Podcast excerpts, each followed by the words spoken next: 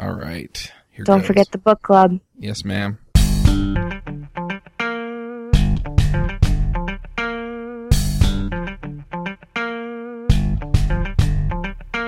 Hosting and bandwidth provided by the Blue Box Group. Check them out at bluebox.net. You're fantastic at coding, but do you have an action plan to take it to the next level? The upcoming book, Next Level Freelance, will help you optimize your freelance business for happiness. The book is packed with actionable steps to make more money, case studies, tips to find more clients, and exercises for you to establish your desired lifestyle. Extras include nine interviews with freelancers who make great money while enjoying great work life balance, videos on strategies to find quality subcontractors, and videos on making more free time by outsourcing your daily tasks. Check it out today, nextlevelfreelance.com. This episode is sponsored by Planscope. Planscope is a project management and collaboration app built for freelancers and the way they work with clients. It makes it easy to price out new estimates, and once you're underway, help answer the question Will this get done on time and under budget? I've been using Planscope to do my estimates and manage my projects, and I really, really like it. It makes it really easy to keep things in order and understand when things will get done. You can go check it out at planscope.io. Hey, everybody, and welcome to episode 83 of the Freelancer Show. This week on our panel, we have Ashe Dryden, Hi there. Curtis McHale, Good day. Reuven Lerner, Hi, everyone. Eric Davis. Hi. I'm Charles Max Wood from devchat.tv with quick reminder to go check out my freelancing video at goingroguevideo.com. We also have a special guest, and that is Mandy Moore. Hello. So, since you haven't been on the show before, though you've listened to every show, uh, you want to introduce yourself? I listen to every show twice. So my name is Mandy Moore. I am also known in the community as the Ruby Rep. And my job, some people categorize it as a virtual assistant, audio engineer, podcast pro, secretary. Lifesaver.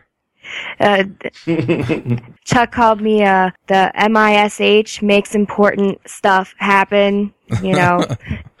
so so I do it all and I really don't have a title per se, but I just I guess play a role in getting stuff done in the community. Awesome. I don't know what we would do without you, so I'm glad to have you. Um, before we get too far into this, I want to remind people that we're going to be doing a book club with Joe Kutner in a couple of weeks. We're going to be reading his book, The Healthy Programmer. So go pick it up and uh, give it a read. I, I'm a little curious how how is because uh, you're you're effectively a freelancer. How how is freelancing for you different than freelancing for us? Well, I'm not a programmer, number one. I'm not a developer. I know no code. I mean, I work from home. I run my own business, do my own accounting, finances, and everything. But I just basically just do a bunch of stuff to help get things done. I run a lot of podcasts, do a lot of secretarial stuff, book guests for the shows, remind the guests to show up for shows. That's pretty much what I do. Man, sounds like your clients work you to the bone. Yeah. yeah, sometimes it can be a bit tiring, but I really like it and I like being able to work from home and around my daughter and be able to take her to the doctor if necessary and make dinner at night and then come back, make my own hours, stuff like that and it's it's great. How did you get into uh, virtual assisting or podcast proing or whatever you want to call it? Well, it was um darn luck. I was a single mom on my own and I needed to work from home. I was a former waitress and as you can imagine, that's not a very lucrative career for somebody who's raising a, a child on their own with daycare and babysitting and stuff like that, especially when you're working till two in the morning. So I was trying to find a job where I could be working from home and I ran into a post that Avdi Grimm put out on Odesk.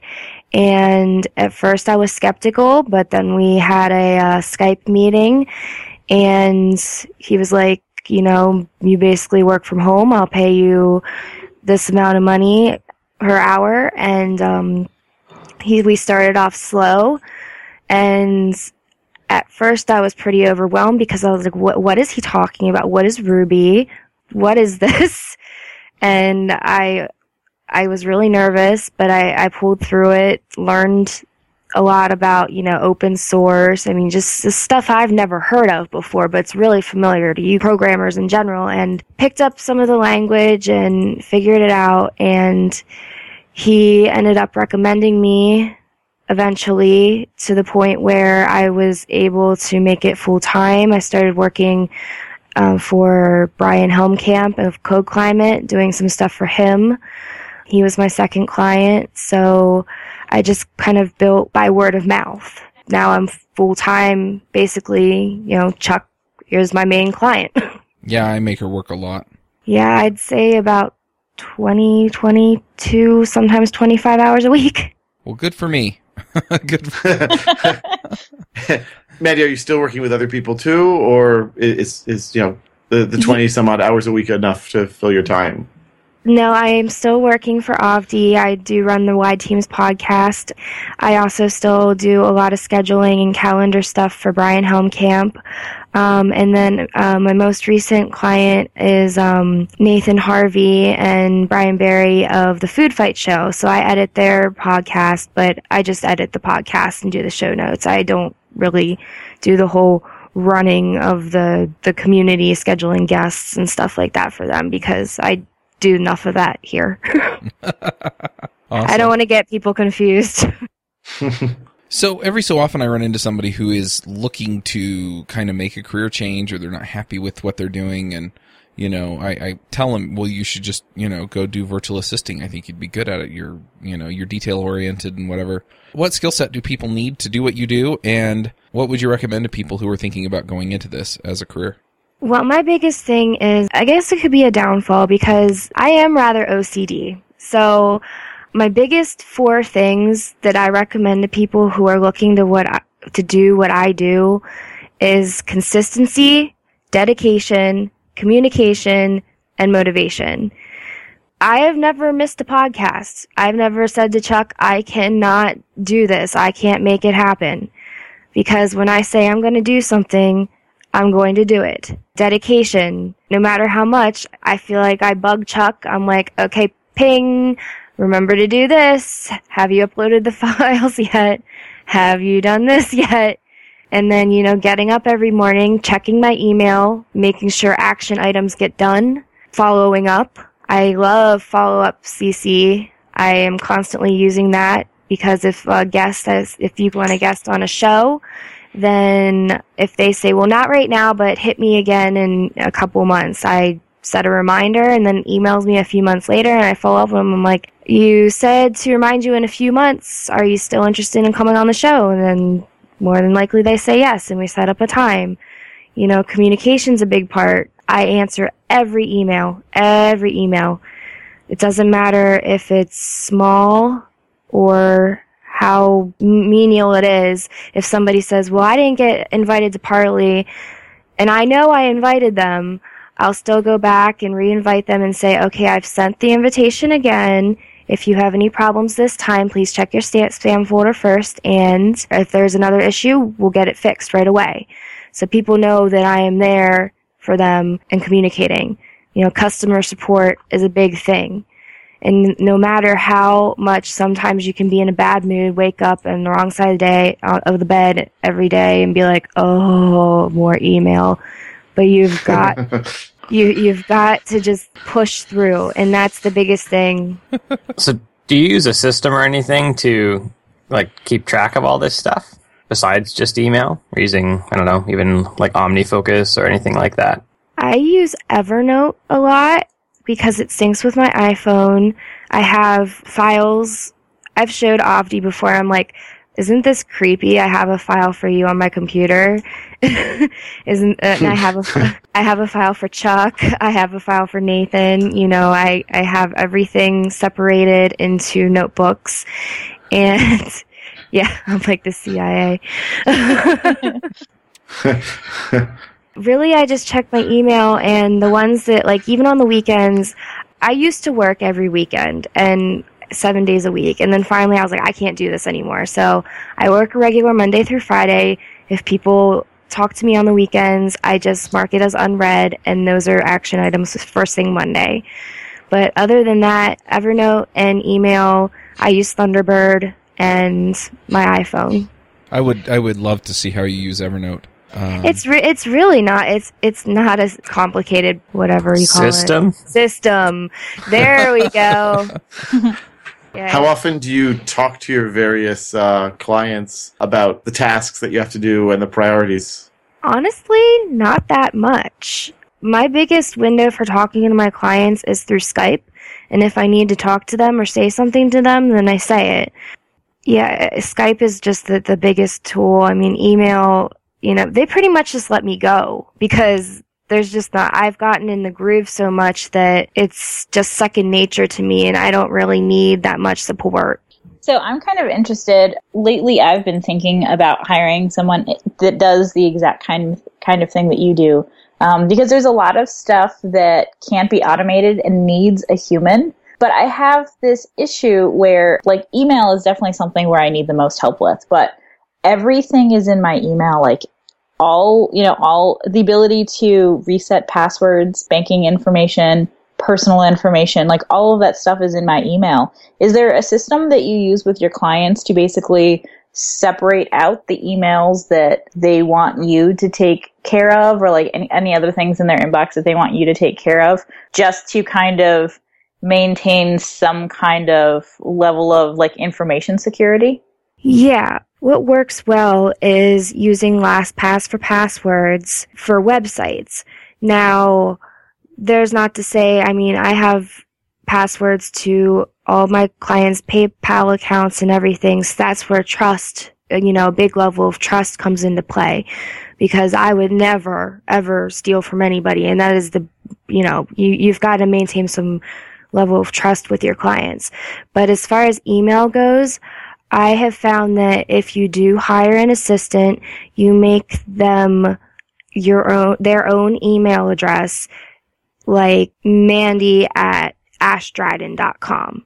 And then you put all your email, like you, you only give your, you're the people you want to talk to your personal email. But like, you know, Mandy at ashdryden, or assistant at ashdryden.com, something like that. And then on all your websites and all your pages where you refer people for support, that's the email address you use. And then the ones that you need to take action on, I'll say, you know, forward it here to Ashe at your other email address. And then the ones that I can take care of without you, I take care of it and then BCC you and like, okay, this has been taken care of. So you can just basically look and delete that email. That makes sense. So that's awesome. And I, I knew that you would have some kind of amazing system for it. The other question I have is, do you have somewhere that you go? Like as programmers, like we have places that we go to like learn new tips and tricks and to like, uh, kind of stay on the cutting edge of like the best way to do things. Do you have a place that you go to learn, um, more things like how you know how you can be more efficient at doing something um, so you can be billing more hours or doing less work Yes, I'm not very in with the virtual assistant, administrative consultative community. Um, I've basically just learned on my own, but I do read a lot of books. I don't know the name of it, but I, if I can find it, I'll stick it in the show notes. But it was a really good way. It was like the A to Z virtual assist guide for virtual assistants, which told you a bunch of tools to that are good to download and use. And then I just actually signed up for Brennan Dunn's Freelancers Guild, which I'm really excited to start. We haven't started yet, but um, I just got my class and we're working out time and schedules. So I'm really excited to be a part of that and see how that goes. But as far as having my own community, I don't really. I kind of interact with the programmers and developers more so than any other assistance community because I just I just do. That's that's all I can say about that. sure makes sense I kind of want to go along the same lines that we've been asking about here. What kinds of things do you wind up doing for your clients? I mean, you've mentioned editing podcasts, but what other things can people delegate to uh, a virtual assistant or somebody like them? Sure. By far my favorite is the podcast editing. I really, really take pride and I get better with each and every one. Learning the controls and, and being better about taking out the ums and the ahs and the awkward pauses and splicing words together so they, they sound good. As far as other things to delegate, you can have them do airline reservations, um, searching for the best deals, uh, booking hotel rooms. Also, I some I, I schedule a lot of haircuts for Bryan Helmkamp. I, I also to keep track of Parley. I, I um for Ruby Rogues I add them and keep up with that. Also with books, um, I do a lot with uh, DPD, digital product downloads, and do a lot of book support for Avdi. So people lose their links to download as ebook. I take care of that. Uh, you can also ask them if they'll do be open to doing other tasks, like you know, find out where the best place to eat in the next place you're traveling is, and make reservations and things like that why do you con- continue like being a general purpose VA and not just sort of move into podcast editing? Well, that's what I'm doing. oh, well, there you I, go. I was I was a general purpose VA for I guess the first year and I didn't mind doing it but then it just kind of became like you know more secretarial and I'm trying to get less secretarial and more into a niche and the niche that I really enjoy is the podcast editing but for you know, people just getting into it, you do have to work your way up. I had no idea how to podcast edit or you use the software or anything when I first started. I learned and I got good at it. So then more and more I could drop out of doing the more secretarial type stuff and move into doing the things that I like to do, which is podcast editing. We talk a lot about either like pricing ourselves out of things that people wouldn't want to pay for or the kinds of clients we don't want to have, or just kind of optim- optimizing for the stuff that we do enjoy doing, or like the things that we can like grow doing, or you know, be more well known for doing. So, out of curiosity, are there things that um, you're doing to kind of position yourself so people know that podcast editing is something you want to do? Yeah, and I talked a lot about that when I went on the Rogues retreat in, in Texas uh, a few months ago. That, you know, I'm kind of working toward the title of just, you know, podcast expert audio engineer. You know, I still, for my older clients, I'm not going to quit on them and be like, I don't like doing that anymore. I'm still going to do it.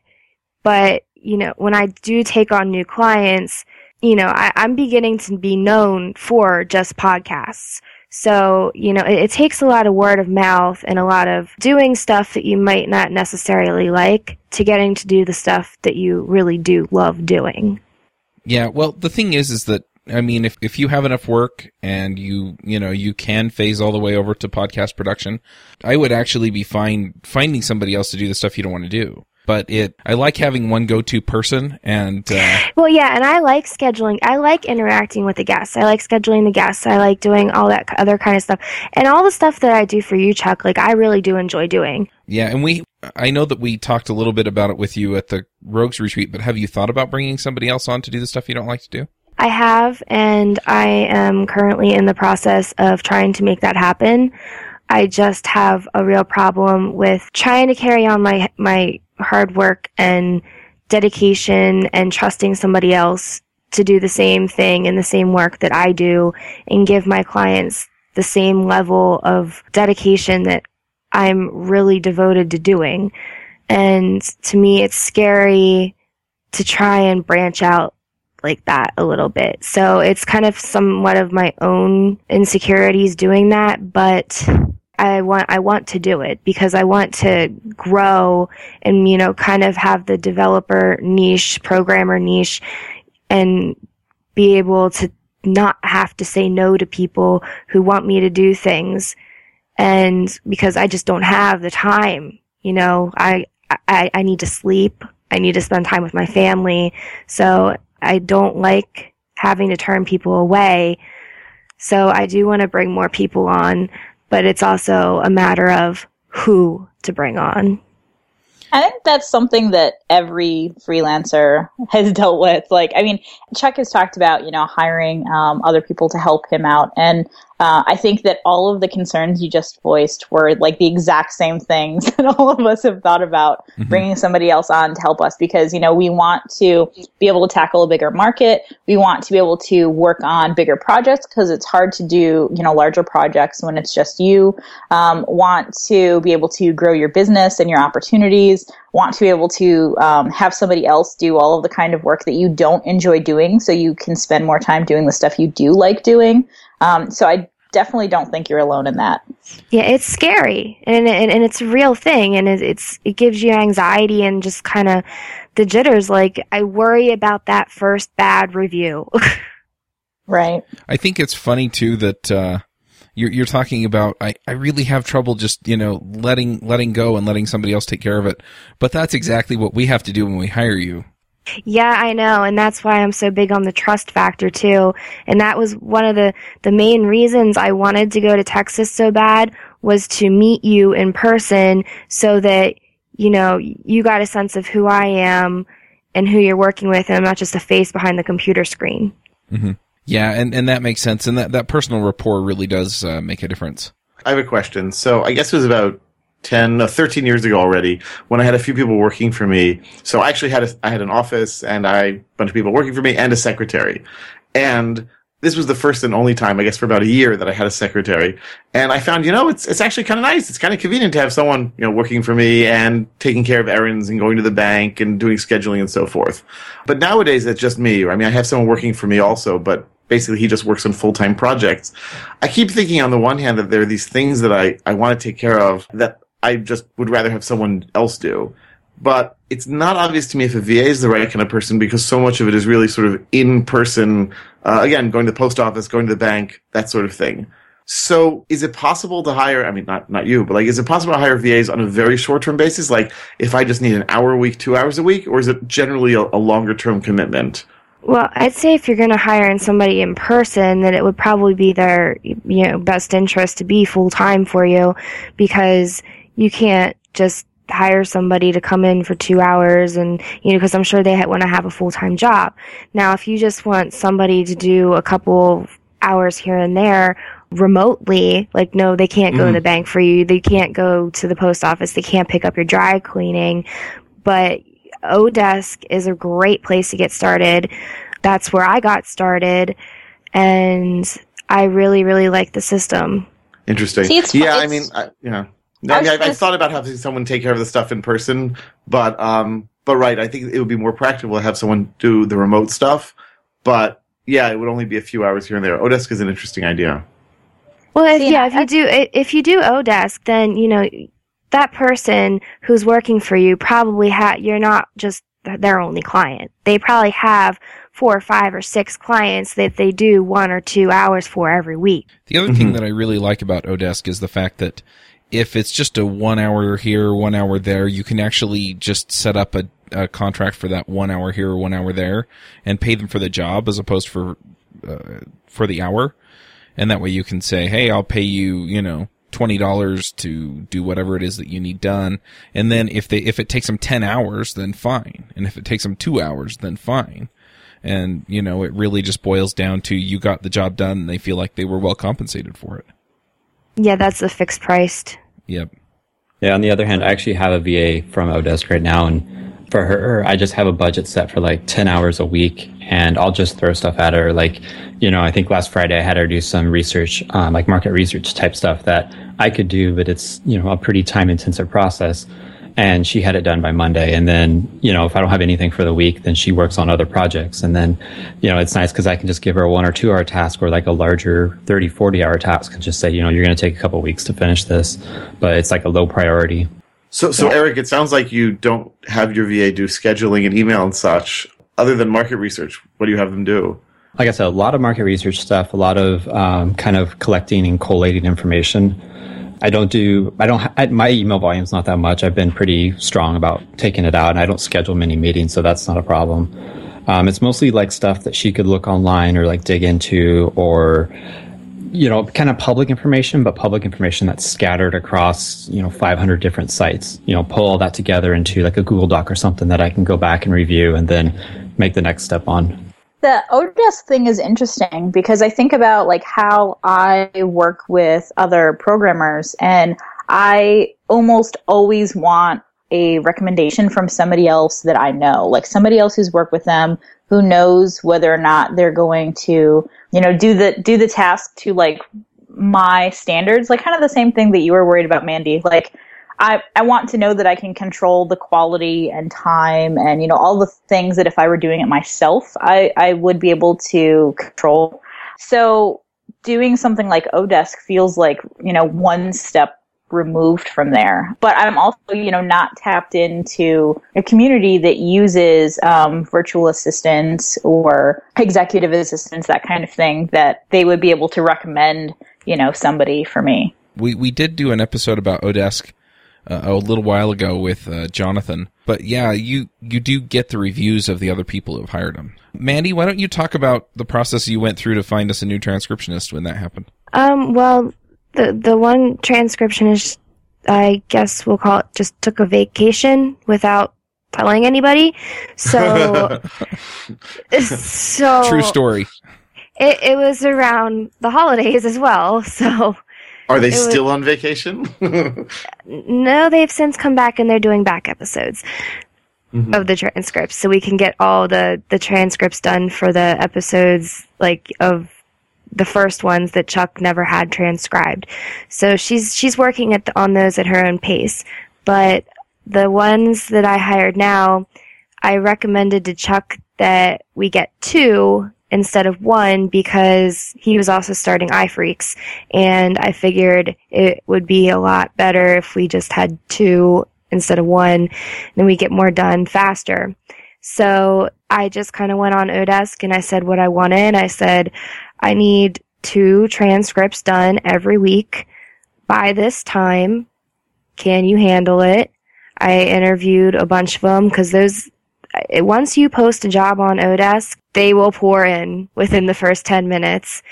And I went through the ones that, you know, really put time into their, their, their response to me that weren't just this, you know, automatic copy and paste. This is what I'm going to send to everybody to get a job.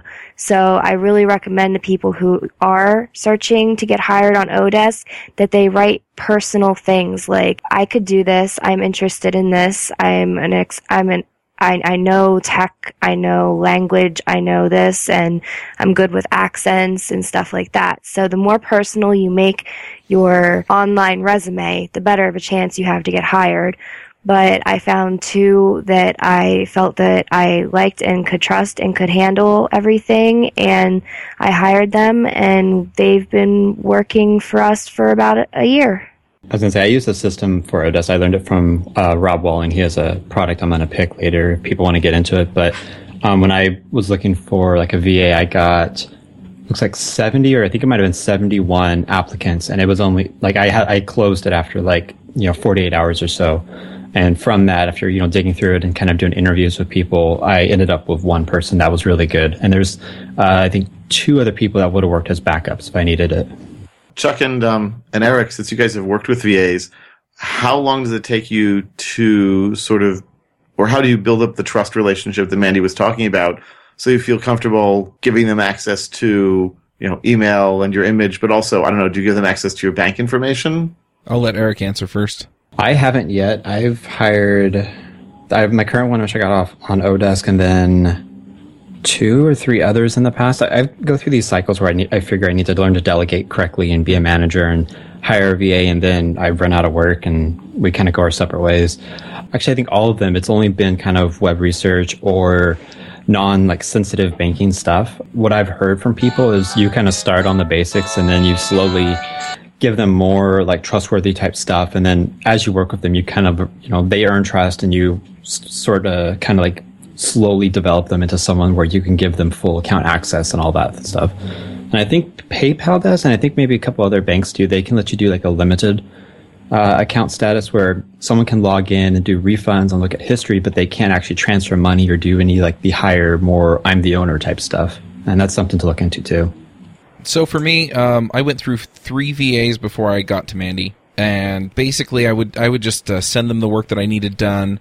most of it was centered around the podcast. So it was getting the show notes up, getting the shows edited, things like that, getting graphics done. I had one guy that was uh, somewhat capable with uh, Photoshop and whatever. And so I would get inexpensive graphics because he'd just bill me for his time. But the problem was is, was that none of them were reliable. Okay, take it back. One of them was reliable, but didn't have a fast enough connection to actually upload anything to the internet. Anyway, um, I'm not going to go into too many of the details. I've complained plenty about uh, about these these folks, but anyway, um, what do you mean? Anyway, so with Mandy, it was it was a little bit different because I handed her just a, a handful of things. I mean, I think I think initially, I don't know if I told her exactly how many hours I expected her to work, but I was really only thinking, you know, three, four hours a week, and then we'll kind of ramp up from there. And the the crazy thing was is that I'd send her stuff to do, and I'd get a, an email or a Skype message back within a couple of minutes saying that it was done. And that totally blew me away. And so immediately, you know, I started feeding her more and more stuff uh, to do. In fact, I started giving her the work that the other VA who I was still paying for was supposed to be doing. And uh, yeah, it just worked out so that eventually, you know, a- as things uh, progressed, you know, it was like, okay, well, I need you to handle this other thing for me. And so she she mentioned PayPal. Um, she does have a limited access account to my PayPal account, and she could go in there and mess things up for me. But the thing is, is that yeah, but we, uh, you know, I needed her to do it. I didn't have much choice on on that. But the other thing was that I had worked with her for long enough to know that I could pretty well count on her to just do her work and not do anything there. I mean, there was a little bit of risk because she was she'd only been working for me for a few months, but still, it was it was a major victory to hand all of the Parley stuff off to her and not have to worry about it. So, um, yeah, yeah, Parley's a big job to handle too, because you have to keep track of all the the money that comes in and you know the email addresses, make sure they go to the right stuff. So that's that's a big part of my day is handling just Parley. Yeah, we we've automated a lot of it now, so hopefully it'll become less and less of that. But since we made the transition to discourse, I think it, it took an uptick because there there were some issues getting people into the system. But uh, you know th- that kind of stuff. So she has access to that. She has access to my Stripe account. I don't think I've given her any credit card numbers yet, but she hasn't needed them. I haven't asked her to do anything where she would need them. But really, at this point, you know, it just it's it's come down to the point where we've done enough work together. She's she's uh, proven herself to me, and so I can just trust her to take care of it. But I think it really depends from person to person how that works out. And the other thing is, is that the the fact that she she showed integrity with the stuff that you know didn't involve credit card numbers or PayPal accounts. Um, in the sense that I'd asked her to do, I'd ask her to do something, she'd say she'd do it, and it would get done, even if she wound up in the hospital having gallbladder surgery. Uh, she still got it done, and even though we told her not to do it, she still got it done. And That's a, uh, that's, that's a pretty tough act to follow, you know. but but I mean, it, it's that kind of thing. It's like, look, you know, if if she, you know, she's a person of integrity. If she says she's going to do something, she's going to do it. And if you know, if I extend trust in other ways, you know, with my email account, I'm pretty sure she has access to my email account. I've given it to her at least once, maybe twice. Yes, I do. And you know, and that kind of thing. Again, you know, it, it really can affect you know my reputation and things, and it's just the the more you, the more you work with somebody and the more that you see that they are committed to doing the right thing for you, the the better off you are. And and then it's not a big deal to go, okay, well, I need you to uh, book me into a hotel. Here's my credit card number, or you know things like that. I mean, Odesk is another example. You know, she could go and um, have people do a whole bunch of expensive work on there, but she she helps me find the best deals and she does a lot of the right things there. And so I, I think you really just have to have a, a track record of, of trust, and uh, and that's what it boils down to.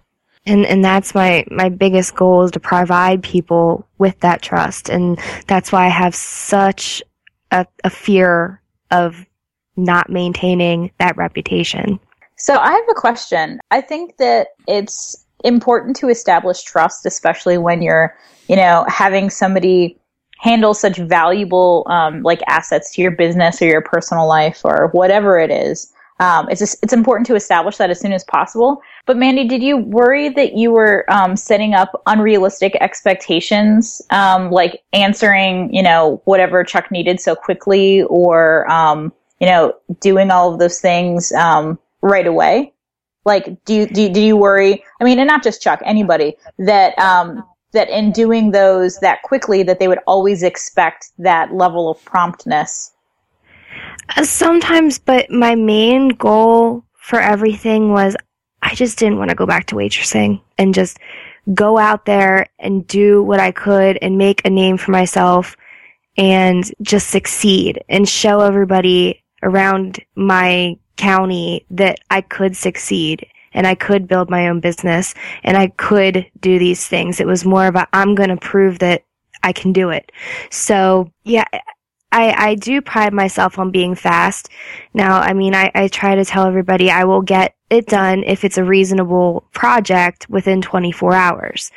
But, you know, this is my, my career. So it's just like going to work every day. You, you, you've got to go to work every day. But, you know, I do pride myself on being fast and reliable. And even when I did go into the hospital, I was, you know, laying there and I was on my phone telling them what had happened.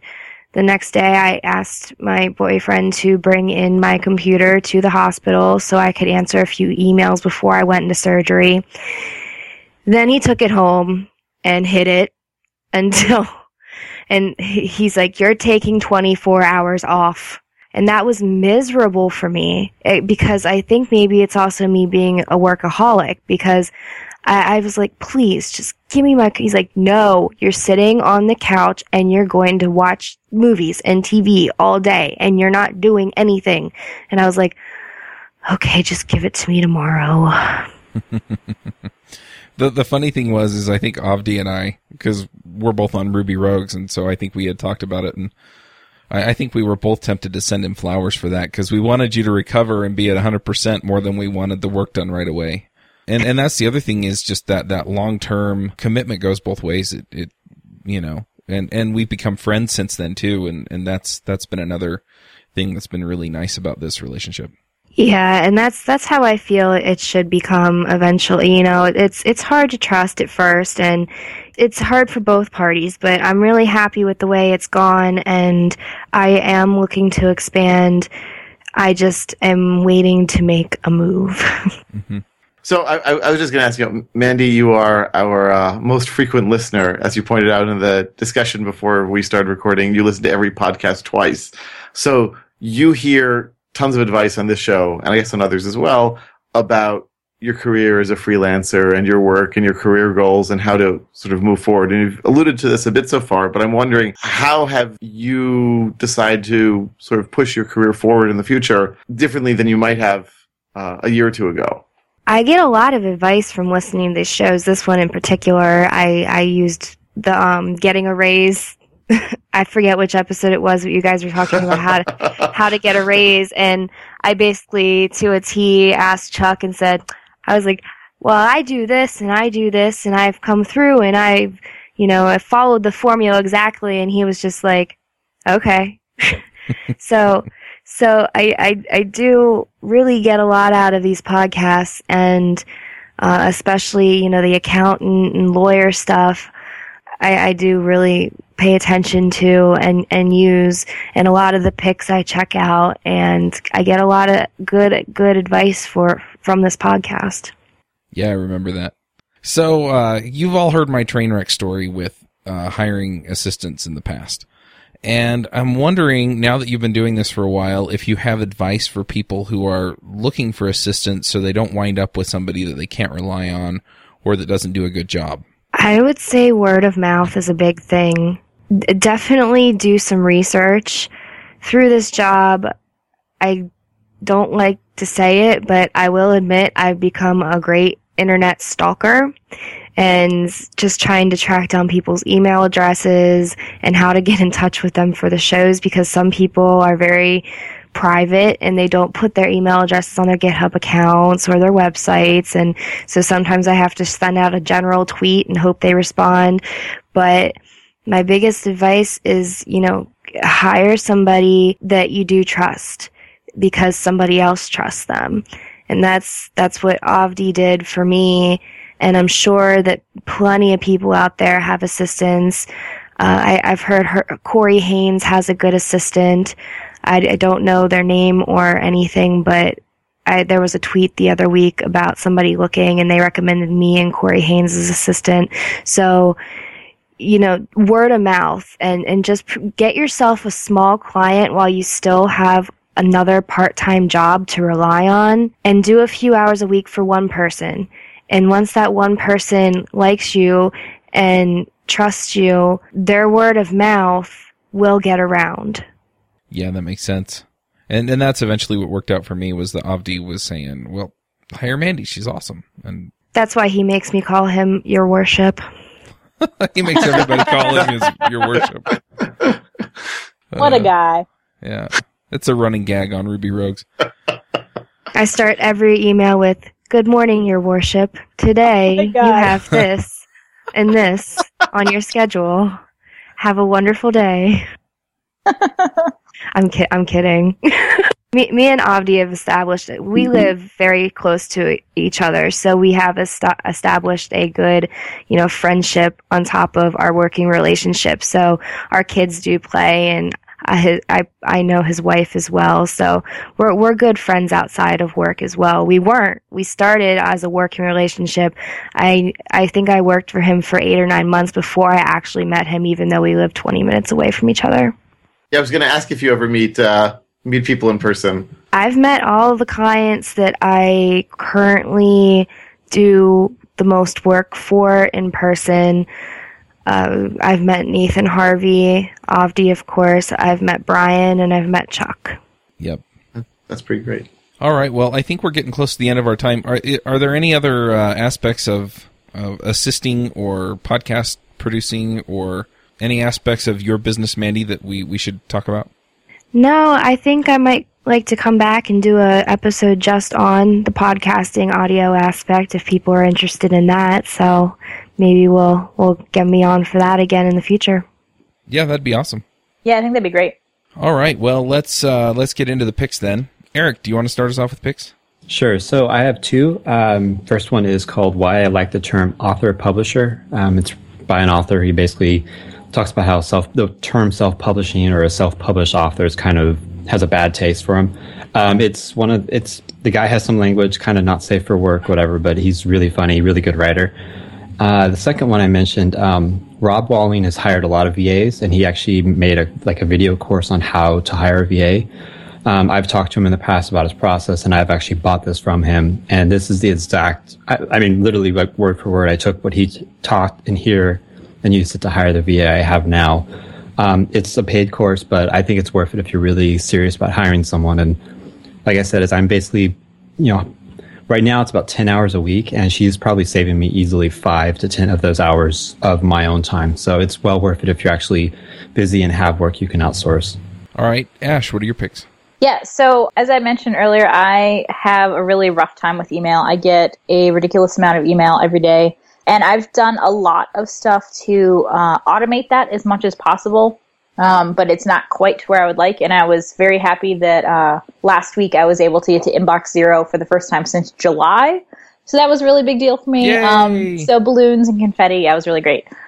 Um, so my, it's like you, I cried, like I literally cried answering my last email. So um, so all of my picks today are relating to email. Um, the first one is a Chrome extension called KeyRocket, and it's an extension specifically for Gmail that will help you memorize all of the keyboard shortcuts that go along with using Gmail. My biggest thing is I've been using Gmail basically since it's been around, and they didn't always have keyboard shortcuts. So I have always used it the same way, but I'm trying to get more efficient so that really helps. It basically just reminds you every time you didn't use a keyboard shortcut for something, what the keyboard shortcut for that action is.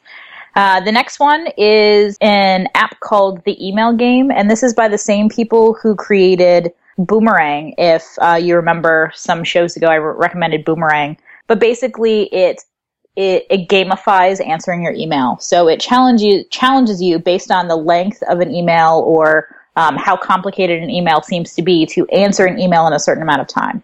Um, so it gives you a certain amount of time to read it and a certain amount of time to respond. Um, so it kind of forces you to take action on it immediately, um, which is difficult for me because a lot of my emails are complex and involved, and those are always the ones that I want to answer last. Like I keep joking that I want a, a Gmail extension that'll basically sort my emails by um, shortest to longest, so I can answer answer all the shortest ones right away.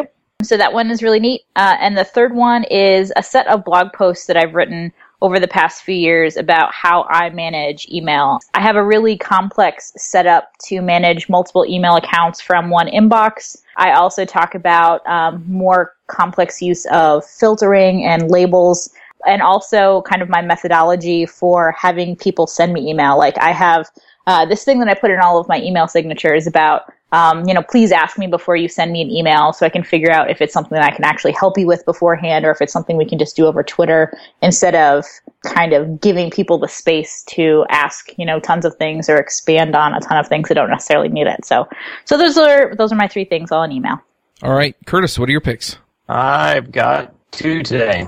Uh, the first one is 1Password 4, which just came out, has a bunch of new updates, and even does uh, multiple vaults. Although there's a caveat there uh, if you're syncing with Dropbox to your iOS devices, but a multiple vault would mean that, like Chuck, you could share just passwords you wanted um, Mandy to have with her, and it would sync back and forth all the time. Um, so you can like divvy up all your passwords. I can share all my client passwords with your with like a VA. Uh, and the second one is the Harvest Mac Tracker. I have recommended Ronin before as the billing software I use, and then they went and did something dumb and you know got bought by GoDaddy. So I am on the uh, lookout for a new one. And I'm uh, sure their like bank. I'm sure. I'm sure their bank accounts are not calling it dumb, but maybe their clients are. Yeah, well, maybe we'll have to see. I'm uh, looking probably at Harvest uh, now, and they have a really nice uh, Mac app, which is just a timer right on your desktop, which is awesome. Awesome. Yeah, I use that too. Very, very handy. Reuven, have we heard your picks yet? No, not yet. So I've got uh, four quick ones this week. First of all, if anyone out there listens to podcasts, and I think at least a few of our listeners do, so I've been I have an Android phone and I've been using Double Twist for I don't know quite a while now, and it syncs very nicely with my Mac and iTunes and everything. So I've really been enjoying that. Uh, those of you who enjoy politics, and I really, I, I, tell people I don't follow sports, but I do follow politics. And so there's this wonderful blog called Political Wire, which really, it's nonpartisan, picks out great quotes, great information, updates for political junkies. It's super great. Uh, Waze is, uh, I think they're starting to make inroads into the U.S. as well, uh, so to speak, but they're super popular in Israel, so much so that there was a bug in Waze, uh, which is like a social GPS program you get for your smartphone. And apparently about a year or two ago, there was a bug in Waze that sent people, like sent enormous numbers of Israelis into traffic as opposed to away from it and caused huge traffic jams in Tel Aviv. Other than that, it's been very popular and very positive, And, uh, so I definitely recommend people try it and I managed to amuse slash horrify my family a few weeks ago, coming back from a vacation, uh, where I decided to just sort of randomly choose languages to have it announce directions in. So, know, first it was in Spanish, then in Chinese. It was it was, it was great fun, um, and potentially a good way to learn new languages, folks. And the last thing is, uh, if you're into tea, I really like uh, the Republic of Tea has a, an almond vanilla tea, which is super delicious. I bring it with me everywhere I go with a little bit of milk. Highly recommended both uh, by itself or uh, or in the decaf version. So anyway, those are my uh, those are my picks. All right, I've got a bunch of picks here that I'm going to share. the The first one is yourfirstvirtualassistant.com. That's Jonathan Shank. I mentioned him earlier.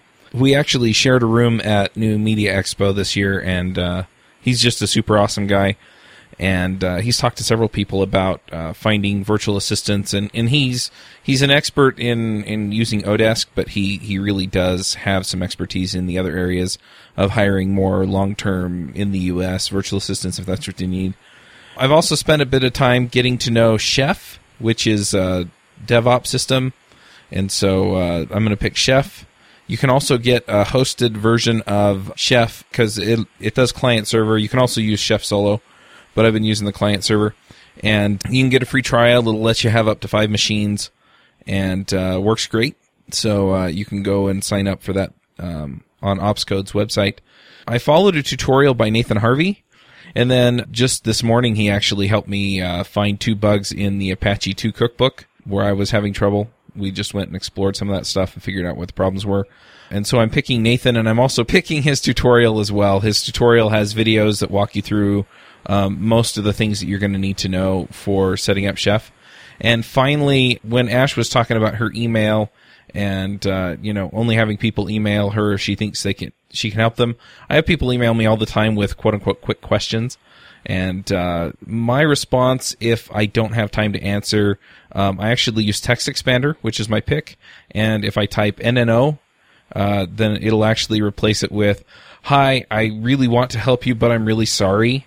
Um, I have these other things going on, and I just can't get away from them." You know, and so in order for me to get the stuff that's important done, I'm gonna have to tell you no.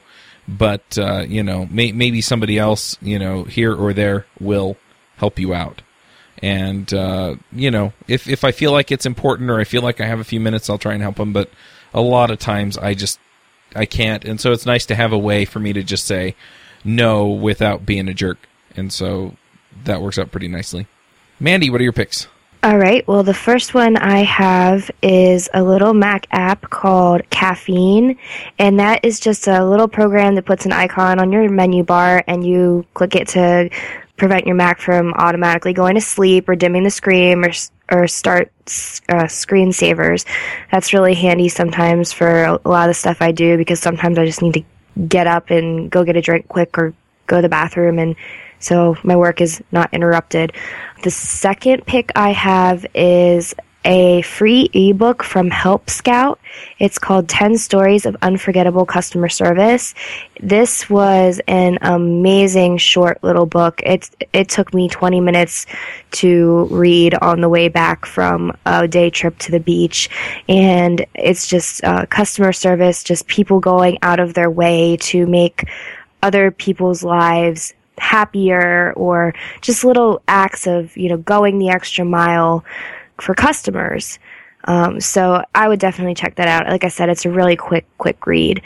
The third pick I have is a little website from Quora and I came across it and it's just what are the best new products that people don't know about and it's just this thread of awesome like inventions. I mean, there's a, a wall plug that has you know you can use as a safe. There's this really cool tray to carry wine glasses. There is a wearable wireless mouse. And then there's independent kids where they have this really small, simple tool so that water comes out further instead of straight down so your, your toddler or child can wash their hands more easily without your help. And it's just these cool little inventions that would actually make a lot of our lives a lot easier. And then my last pick is just Netflix. I recently got into that. I really truly do love watching TV shows, but you know, everybody gets upset every week when you're like, oh, come on, I have to wait till next week to watch the next episode. So I'm always late to the party, but this past two months I watched the whole series of Weeds at my leisure at once, and that was so cool. And now I'm doing the same thing with Breaking Bad. So I'm just going straight through those episodes, and it's kind of my way to unwind after a work day and just relax. So those are my picks. Awesome. All right. Well, thanks for coming, Mandy, talking to us. Thank you for having me. Really appreciate all the work you do. It it really makes a big difference. My pleasure. All right. Well, before we wrap up, I do want to remind everybody to go read Joe's book, uh, The Healthy Programmer. You can get it at pragprog.com. Uh, we'll also have a link in the show notes. And we'll wrap up the show. We'll catch y'all next week.